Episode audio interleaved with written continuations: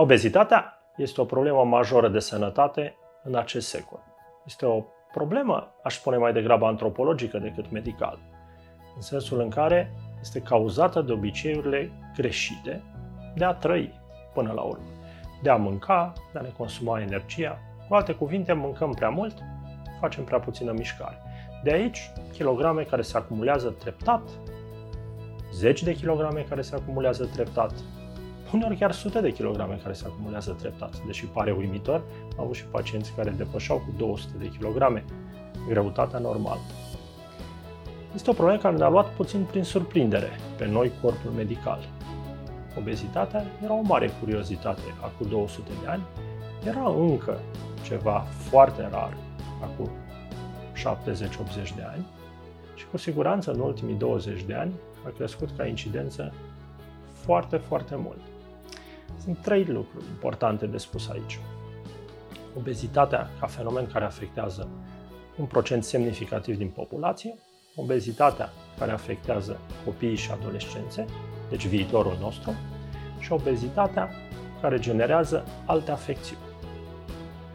Chirurgia este cunoscută ca fiind cel mai eficient tratament în cazul obezității.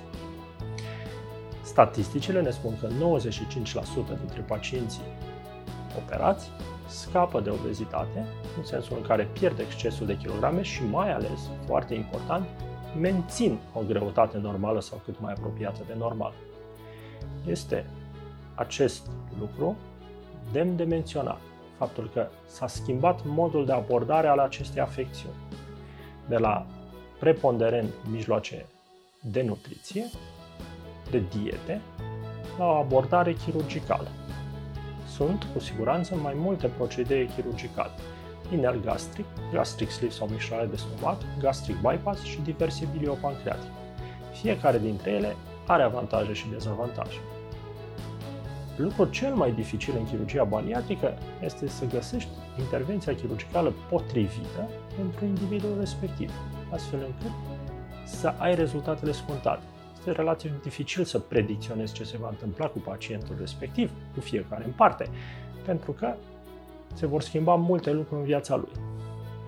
În bine. Chirurgia realizează cam 95% din ceea ce trebuie să se întâmple, disciplinând prin coerciții. Restul de 5% din această treabă trebuie să o facă pacient.